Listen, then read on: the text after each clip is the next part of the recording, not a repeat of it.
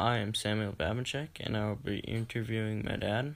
Jason Babinchek. Today is March 28th. I'm interviewing my dad from our living room, and I'm going to be asking him a few questions about his job and our family. Family. Why did you become a firefighter? Well, I originally wanted to be a paramedic. Um, I just really like trying to help people and the excitement and my your grandfather, my dad was a police officer and I didn't know if I wanted to go that route. And then I got bit by the fire bug. Um, seeing guys practice with the extrication tools and everything. So um, I thought, why not become a firefighter? And a lot of fire departments pay for their people to become paramedics. So I become firefighter, get to play with some pretty cool tools, and then still get to be a paramedic and help people. What exactly is a paramedic? A paramedic is a jack of all trades, kind of a mobile doctor out in the field. They ride the ambulance and come to your house or wherever anybody gets hurt, and they can, under certain guidelines, they can give you medications in your muscle or in your veins or through your mouth, and basically they help keep you alive outside of a hospital or healthcare setting. What would be your favorite memory of me? My, f- I have lots of favorite memories of you, but probably my ultimate favorite memory of you is the day you were born. Um, your mom had some complications with things, and you were actually grabbing your umbilical cord, causing issues that we didn't know. Um, so you ended up having to be born by cesarean, uh, a C-section, and I wasn't able to be in there right when you were born, so I didn't get to see you right away. It was a few minutes later, and when I finally got to see you, that was really awesome. Your mom was okay, and you were okay, and I finally got to see see you, and that was probably the most amazing thing, and probably my favorite memory of you. What's the funniest moment you've had working at the fire department and why? well, if you don't know, firefighters are like a bunch of kids. Half the time, we takes things very serious when it needs to be serious, but we have some downtime. And they said you can grow up or you can be a firefighter, but you can't do both. So we became firefighters, and we're all kind of like kids at heart. Uh, probably the funniest moment. Uh, I have a lot of funny moments with the fire department. One of the funnier ones that I can tell you about is a uh, guy used to always uh, spray us with a garden hose every once in a while when we were washing the trucks. He would accidentally spray us, and one day we finally got him back after everybody worked out. He went in the shower, and we were at a station that only had one shower at the time, so and there was no lock on the door. So we went and hooked up one of our big fire hoses and put a nozzle on it. And we put the pattern so that it was like a giant shower head. And we flowed the water until like in your garden hose it gets really cold. And then we drug the hose into the bathroom without him knowing when he was showering. And then we stuck the hose over the top of the shower and we soaked him down with very very cold water to get back at him. So and there wasn't much he could do about it so that was probably one of the funnier moments that i can talk about Who has been the biggest influence on your life? probably my dad your grandpa Why? uh he's a different character um he's very old fashioned and very strict. He sees a lot of things in black and white, but he taught me a lot of life lessons and a lot of things about being a decent person. Um, he always he always had a reason for doing stuff and he never never made me lose trust in him. Tell me about your position at the fire hall and a little bit about your crew. Currently, I am a fire captain at the Minot Fire Department. What that means is I'm in charge of the station that I'm at. I am the boss and I make decisions on what we do. We do have a schedule, but on days where we have um, our own training, I have to come up with it and decide, or I ask the guys and then I approve what we do.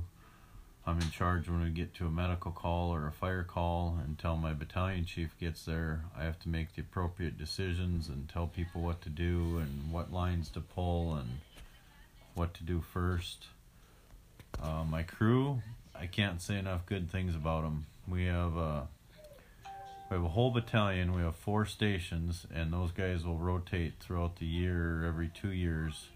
So I don't always have the same crew, but most of our battalion is great, great people, and the rest of them are good people. And the crew that I currently have right now, I can rely on, and they can rely on me, and they make my job easy. What do you do at the fire hall besides fight fires? Well, that's a very good question, and the answer is pretty much everything.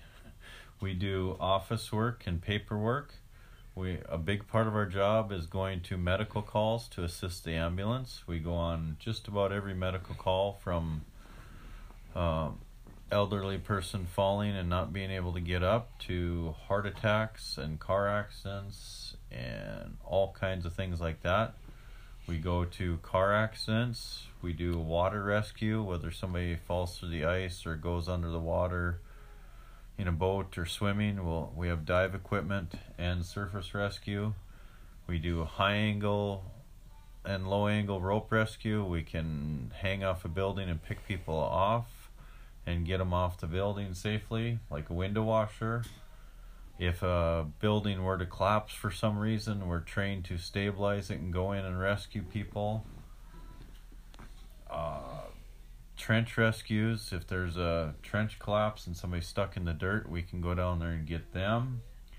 We assist the Fire Prevention Bureau with fire prevention stuff. We do building walkthroughs and pre fire analysis to look at buildings before they catch on fire and try and prevent them from ever catching on fire so we don't have to put out fires. We do a lot of public education. We go to schools and talk to kids about fire safety and fire prevention. We do station tours. You can actually bring your people, your group or whatever to the station we'll show you around the fire department, show you our trucks and our living quarters, and talk to you about what we do. And work with other agencies just to keep our community safe. What is exactly is public public education?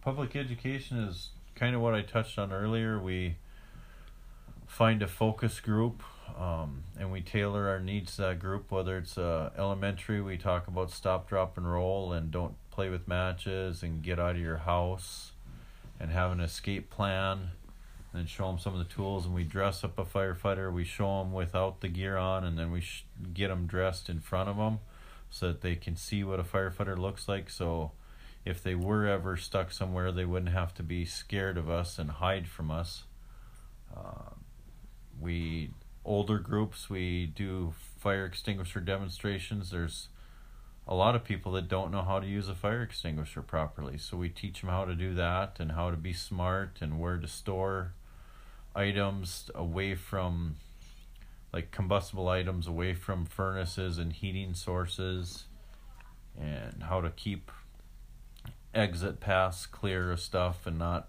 put a bunch of stuff in front of doors and windows. Things like that. What is your favorite memory of our family and why? Uh, the way our current family is now with Sarah, you, Dalen, and Claire, probably my favorite memory would be the first Christmas we had together after Claire was born. She was born in the middle of December, and we had our family complete, the five of us, and we got to hang out, and it was just really nice that all of us were together. If you weren't a firefighter, what would you be? I don't know. When I was younger, I wanted to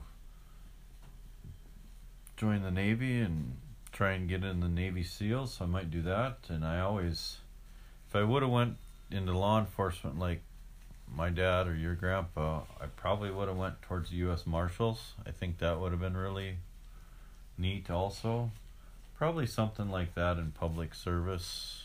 Um, probably military or law enforcement if it wasn't firefighting. What was the hardest part about me growing up? Um, probably there's two parts. As you know, your mom and I got divorced. Uh, so when that happened, we have joint custody with you, so I didn't get to see you as much, and that was really hard on me for a long time. And now, probably the hardest part is with you growing up and getting more mature. We don't out you know you're busy in sports and you got friends and responsibilities and stuff so even the time that I have with you is getting less and less. And that makes it hard but I understand you know with growing up I want you to experience those things in life. I want you to try all the different things you can and find your niche in life. And if you you know you get a job and start growing up more in responsibilities. I get it. Um, it's just hard. You're not my little buddy that you always look up to and stuff anymore, and that's part of growing up. But it it's still tough at times. But I think we have a really good relationship, and I am I am happy that you still like spending time with me. I still look up to you. Thank you. Are you proud of me and why? I am extremely proud of you. You are obviously my child, and I don't want to be biased anything, but every person that I talk to, whether it's one of your teachers, one of your friends, one of your friends' parents, somebody we know from church, family members, everybody compliments me on how nice of a person you are and how polite you are. You're funny, you're caring, you think about others, you are decent to people, you hold doors for people. Your teachers tell me that you help other students when you have time and you're able to if you're you know in a certain subject if you do better and you it clicks with you the people that are having a difficult time you help them.